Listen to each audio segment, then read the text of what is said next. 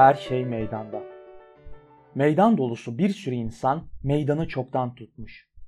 Meydana atılanlar da meydana girdiler. Meydan arıyorlar. Fakat yok. Meydan bulamıyorlar. Artık hiçbir şeye meydan bulamıyorlar.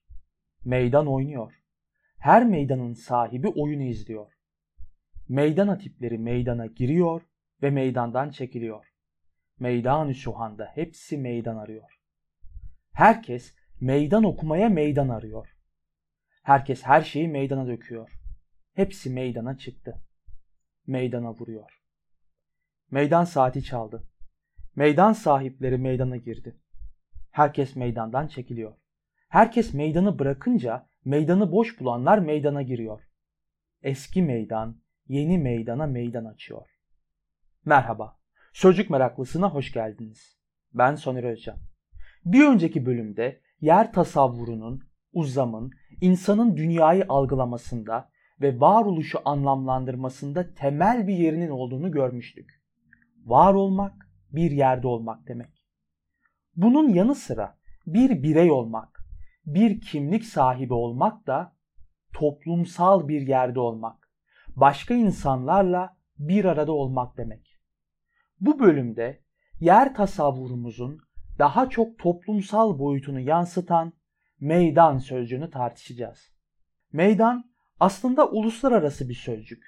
Türkiye'de Sultanahmet Meydanı, Beyazıt Meydanı, Taksim Meydanı, Kızılay Meydanı, Mısır Kahire'de Meydanet Tahrir, İran İsfahan'da Meydane Nakşacahan, Gürcistan Tiblis'te Tavişublebis Meydani, Sırbistan Belgrad'da Taş Meydan veya Taş Meydanski Park, Ukrayna Kiev'de Meydan Nezalejnosti.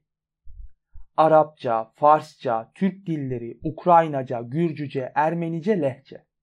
Birçok dilde ya doğrudan square, meydan anlamında meydan sözcüğü kullanılıyor ya da şehir, kasaba adlarında bu sözcük görülüyor. Ayrıca yalnız Türkçe'de ve Türkiye'de değil, diğer ülkelerde de meydan sözcüğü zaman zaman politik olaylarla yan yana anılıyor. Politik çağrışımlar üstleniyor.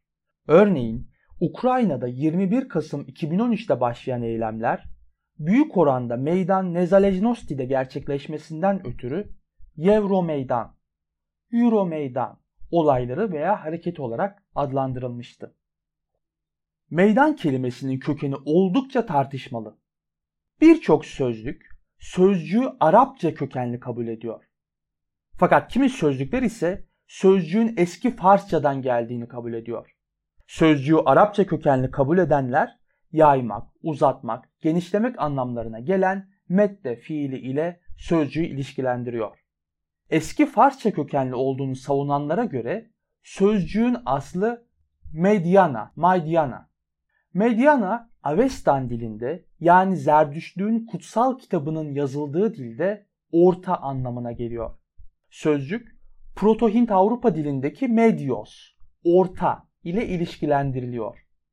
Ayrıca Latince medius, orta ve medium da aynı kökten geliyor. Buna göre sözcük önce Farsçadan Arapçaya geçmiş ve sonra Arapçada değişime uğrayıp alan, saha anlamıyla yeniden Farsçaya girmiş olabilir. Meydan sözcüğünü Türkçe'de ilk olarak 12. yüzyılda görüyoruz. Örneğin Divan-ı Hikmet'te Aşıklar Meydanı, Şeriat Meydanı, Muhabbet Meydanı, Marifet Meydanı, Hakikat Meydanı gibi biçimlerde meydan sözcüğünü görüyoruz. Divan Hikmet'ten bir örnek, Vahdet şarabın içtim, tüştüm meydan içinde, çünkü tüştüm meydana, meydanlı tola kördüm, yüz ming arifni sordum, barça cevlan içinde. Bahdet şarabını içip meydanın içine düştüm, çünkü düştüm meydana, meydanı dolu gördüm. Yüz bin arifi sordum, bütün cevelan içinde. Biçimiyle meydan sözcüğü karşımıza çıkıyor. Yine Divan Hikmet'ten bir başka örnek. Ganlı gördüm cananda, ışıkın kördüm meydanda, aşıklarının meydanı cümle bostan içinde. Canı gördüm cananda, aşkı gördüm meydanda, aşıkların meydanı cümle bostan içinde. 12. yüzyıl itibariyle meydan sözcüğü Türkçe'de sıklıkla kullanılan bir sözcük haline geliyor. Yunus Emre'den bir örnek verelim. Ey dost, aşkın denizine girem, garp olam yürüyem. İki cihan meydan ola, devranım sürem yürüyem. Yine bir başka örnek. Yine geldi aşk elçisi, yine doldu meydanımız. Yine teferrüçgah oldu, sağlı sollu dört yanımız. Teferrüçgah gezinti yeri demek. Bir başka örnek. Bir nicemiz Leyli oldu, bir nicemiz Mecnun oldu, bir nicemiz Ferhad oldu, aşktan haber duyanımız. Meydanımız meydan oldu, canlarımız hayran oldu, her dem arş seyrangah oldu, hazret oldu rebanımız. Meydan sözcüğünün anlamına bakalım. Meydan sözcüğünü sözlüklerde karşımıza çıkan anlamlarından hareketle temelde şöyle tanımlayabiliriz. İnsanların bir sorunu çözmek, gelenek ve göreneklerini icra etmek, kendi kimliklerini inşa etmek veya bir işi yerine getirmek için belirlediği alan yer. Her şeyden önce meydan bir arada olma yeri ve belli, özel bir amaçla bir arada olunan yeri ifade ediyor. Bunlar açık, yine de muğlak. Türkçe'de meydanı daha iyi anlamak için onu tırnak içerisinde yiğitlik ve kahramanlık ile birlikte değerlendirmek gerek. Burada Türkiye Türkçesinin kökenini oluşturan eski Oğuz Türkçesine ve Oğuz kültürüne bakmalıyız. Oğuz boyları genel olarak konar göçer bir kültüre sahip, temel geçim kaynakları hayvancılık ve ciddi bir savaş kültürleri var. Hatta tırnak içerisinde savaşçı millet olarak tanımlanacak denli savaş kültürünün kültürlerinin bir parçası olduğunu görüyoruz. Tabi bu fiziksel gücü olumlayan, güce saygı gösteren patriarkal bir kültür. Fakat söz konusu fiziksel güç belli törelerle kısıtlanmış.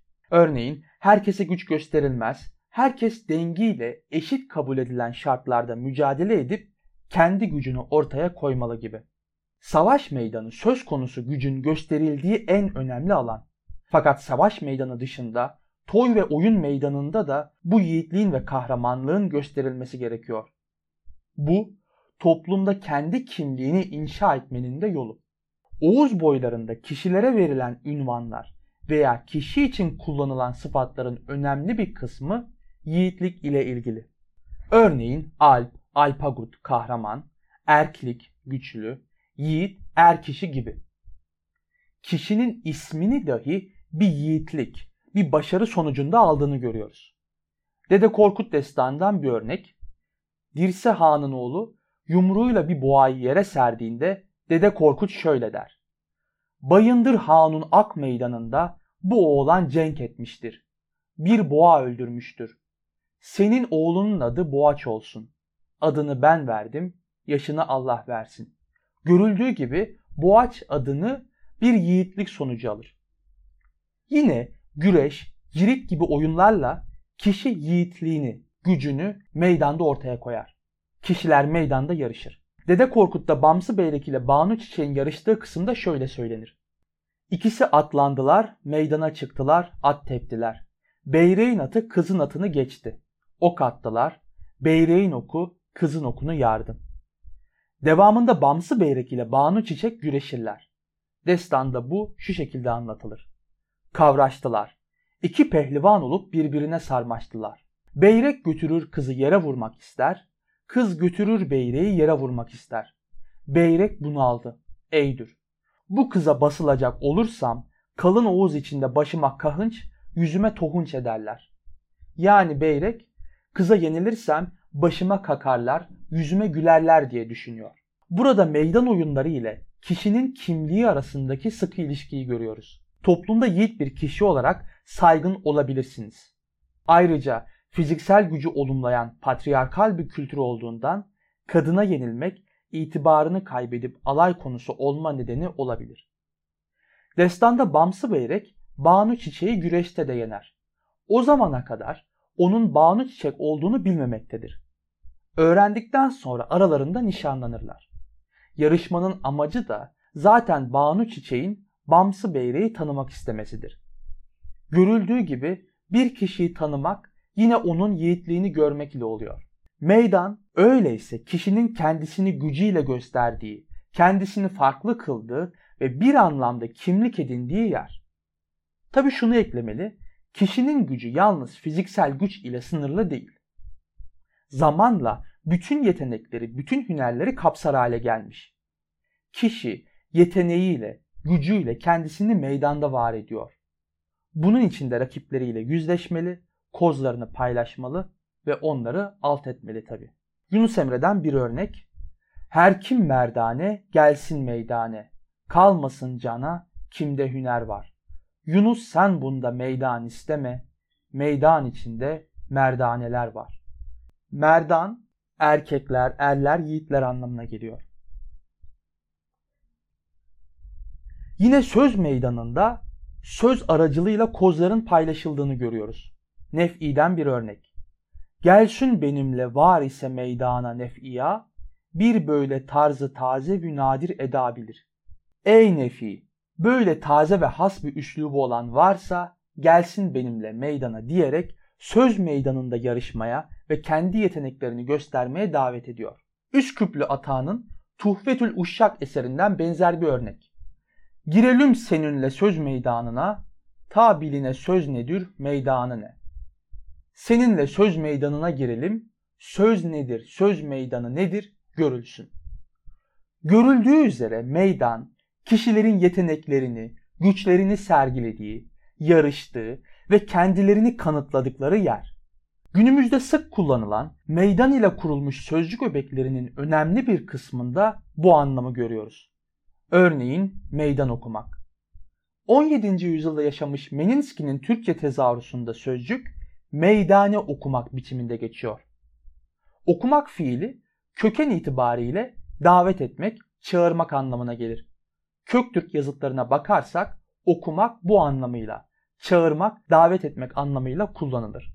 Okumak bugün bildiğimiz anlamını eski Uygur Türkçesinde kazanmaya başlamıştır. Bu durumda meydan okumak fiili yani meydane okumak birini meydana çağırmak demek. Böylece meydan okuyanlar kendilerini meydanda gösterir, yarışırlar ve herkes kim daha iyi, kim daha güçlü, kim haklı görmüş olur.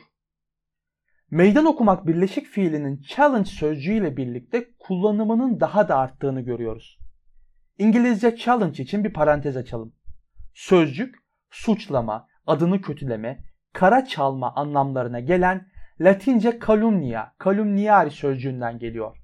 İngilizce'de challenge fiil olarak 13. yüzyıl itibariyle suçlamak anlamında, yine 13. 14. yüzyıl itibariyle jüriye veya bir kanıta itirazda bulunmak, hak iddia etmek, bir şeyi kendisine hak görmek anlamlarında kullanılıyor. 16. yüzyılda challenge bir yarışmaya çağırmak, kafa tutmak anlamlarında kullanılmaya başlamış. Hem challenge'da hem de meydan okumada şunu görüyoruz. İkisi de kişinin adı, toplum içinde itibarı ile ilgili. Bir kişinin itibarını, kabul edilmiş üstünlüğünü, yani bir anlamda otoritesini yok saymak ve o itibarın, otoritenin kendisinde olması gerektiğini ilan etmek. Tabi her ikisi de şahitler huzurunda gerçekleşiyor ve kişi kendini hak gördüğünü almaya çalışıyor. Parantezi kapatıp meydanın bu bağlamdaki kullanımlarından devam edelim. Eğer meydan okuyacağınız veya size meydan okuyacak kimse yoksa meydanı boş bulmuş oluyorsunuz. Meydan size kalıyor. Çünkü bir şey yapmak için sizi engelleyecek bir şey yok. Başka bir rakip veya otorite yok. Bir güç dengesi kurulmamış. Fakat meydan okuyamayacağınız, alt edemeyeceğiniz bir engel çıkarsa o size meydan bırakmaz. Size meydan vermez. Bu durumda meydandan çekilmek zorunda kalabilirsiniz. Burada kendi gücünü gösterme, kendini kanıtlama ediminin toplumsal bir diğer boyutunu görüyoruz. Var olan güç dengesini bozmak ve yeni bir güç dengesi meydana getirmek. Çünkü rakipleri yenip kendinizi kanıtladığınızda onların itibarını, hakkını ve bir anlamda da otoritesini kazanmış oluyorsunuz. Tabi bununla birlikte kendinizi ispatlarken yiğit, kahraman olmak istiyorsanız öyleyse yiğitlik töresine de uyacaksınız. Yiğit, kahraman olmak, toplumun yiğitlik, kahramanlık için belirlediği özelliklere sahip olmayı, onun töresine uymayı, onun sınırlarını aşmamayı gerektiriyor. Sonuç olarak bu yiğit, kahraman gibi nitelikler her ne kadar kişisel, kişiyle ilgili gibi gözükse de aslında toplumsal. Bu niteliğe kimlerin sahip olabileceği, kişinin hangi özelliklere sahip olması gerektiği toplum tarafından tarihsel süreçte belirleniyor. Ve dolayısıyla o niteliği kazanmak da şahitlerin yani bir anlamda hakemlerin huzurunda gerçekleşiyor. Türkçe'de meydan sözcüğünü anlarken özellikle meydan okumak, meydan vermemek, meydanı boş bulmak, meydan bırakmamak gibi kullanımları düşünürken bunu aklımızda tutmalıyız. Meydan sözcüğünün sıklıkla karşımıza çıkan bir diğer kullanımı bir işin yapıldığı, bir şeyin gerçekleştiği yer anlamıyla ilgili. Aşıklar meydanı veya aşk meydanı, şeriat meydanı, muhabbet meydanı, hakikat meydanı, marifet meydanı, meydanı imtihan gibi. Aşk meydanı kullanımlarında aşıkların bulunduğu, birbirleriyle mücadele ettiği yer anlamını görüyoruz. Edirneli Nazmi'den örnek. Işk meydanında çok merdaneler baş oynadı, ol keminde sen giriftar olmadın ey dil fakat. Edirneli Nazmi burada kendi gönlüne seslenerek aşk meydanında çok yiğitlerin canını ortaya koyduğunu, o pusuda bir tek kendisinin başarılı olamadığını söylüyor. Bir önceki podcast bölümünde her şeyin kendine özgü, birbirlerini belirleyen bir yerinin olduğu tasavvurunu ele almıştık. Aşk meydanı, muhabbet meydanı, hakikat meydanı, marifet meydanı, şeriat meydanı, erenler meydanı gibi kullanımlarda da söz konusu kendisine özgü, somut veya soyut yer tasavvurunu görüyoruz. Neyin meydanıysa o şeye talip olanlar oranın töresine, kurallarına uygun olarak orada bulunuyor, kendisi gibi olanlarla bir arada var oluyor. Burada bir parantez açalım. Aşk meydanı, erenler meydanı, muhabbet meydanı gibi kullanımlar soyut meydanları ifade etse de bunlar somut, bildiğimiz meydanlar gibi kullanılır. Benzetmeler somut meydanlar üzerinden gerçekleştirilir. Bu zaten divan şiirinin bir özelliğidir. Soyut kavramlar somut benzerleriyle ilişkilendirilir. Örnekler üzerinden bakalım. Yunus Emre'den bir örnek. Erenler meydanı arştan uludur, salarlar çevganı topu belirmez. Burada Erenler Meydanı çevgan oynanan meydana benzetilmiş. Fakat Erenler Meydanı o kadar büyük ki top burada belirmiyor. Çevgan ne demek? Çevgan, çevgen veya çöven at sırtında değnekle oynanan bir top oyunu. İran'da ortaya çıkmış bir oyun. Oradan Asya'ya yayılıyor. 19. yüzyılda Hindistan Assam'a yerleşmiş İngilizler oyunu Avrupa'ya taşıyor. Tibetçe top anlamına gelen polo sözcüğü oyunun yaygın adı haline geliyor. Bir başka örnek, Sahn-ı meydanı muhabbette oyunumdur benim, başımı top eylemek yarın saçı çevganına. Necati burada muhabbet meydanının ortasında yarın saçı çevganına başımı top eylemek oyunumdur diyor. Yarın saçının çevgan oyununda kullanılan değneğe benzetildiği sık görülür. Aşık ya aşk meydanında ya da muhabbet meydanında başını ona top yapar.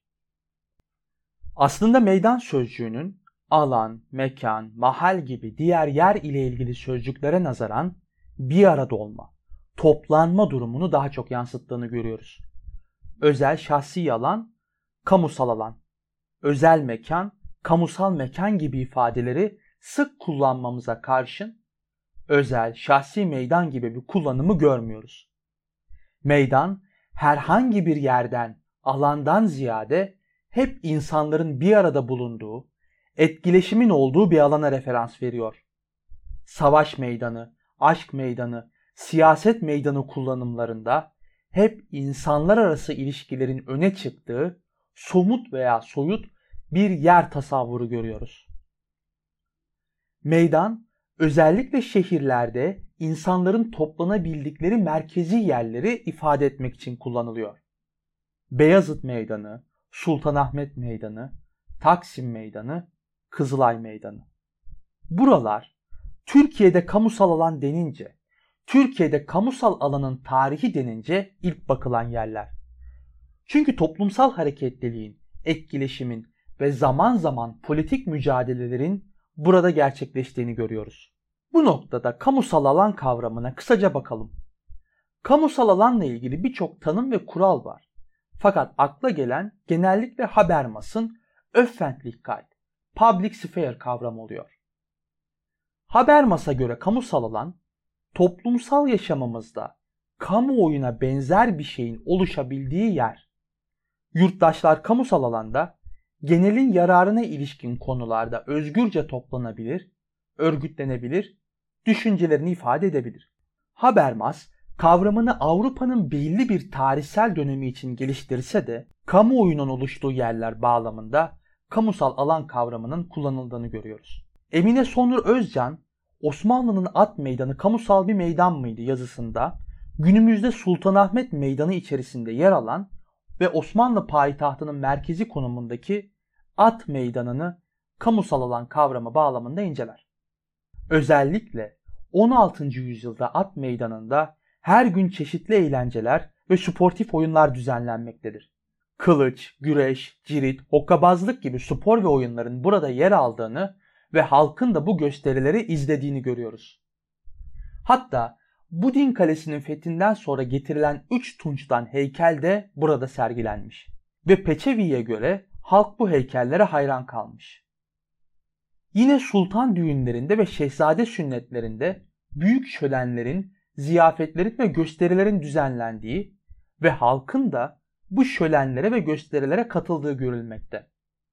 Burada söz konusu halk çoklukla erkeklerden oluşuyor. Fakat Özcan'ın da yazısında ifade ettiği gibi kadınların da kendilerine ayrılan yerlerde bu düğünlere katıldığı görülüyor. Ayrıca at meydanındaki oyunları ve gösterileri de genel olarak kadınların da izlediğine dair kimi işaretler var. Meydan bununla birlikte aynı zamanda isyanların, toplumsal çatışmaların da gerçekleştiği yer.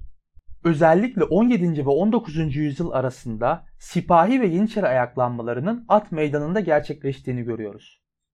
19. yüzyıl itibariyle at meydanının kamusal ve politik bir meydan olarak önemi azalsa da meydanlar şimdiye kadar politik, kültürel ve hatta ekonomik hep önemli kamusal alanlar olarak var oldu. Evet, meydan sözcüğünü ve kullanımlarını inceledik. Sonuç olarak meydan hep insanların bir arada bulunduğu, toplandığı, etkileşim içinde olduğu somut veya soyut yerleri ifade ediyor. Bu yüzden hem sosyal olarak var olma alanı hem de çatışma ve müzakere alanı aynı zamanda. Meydan, kişilerin kendisini gösterdiği, rakipleriyle yarıştığı, mücadele ettiği yer.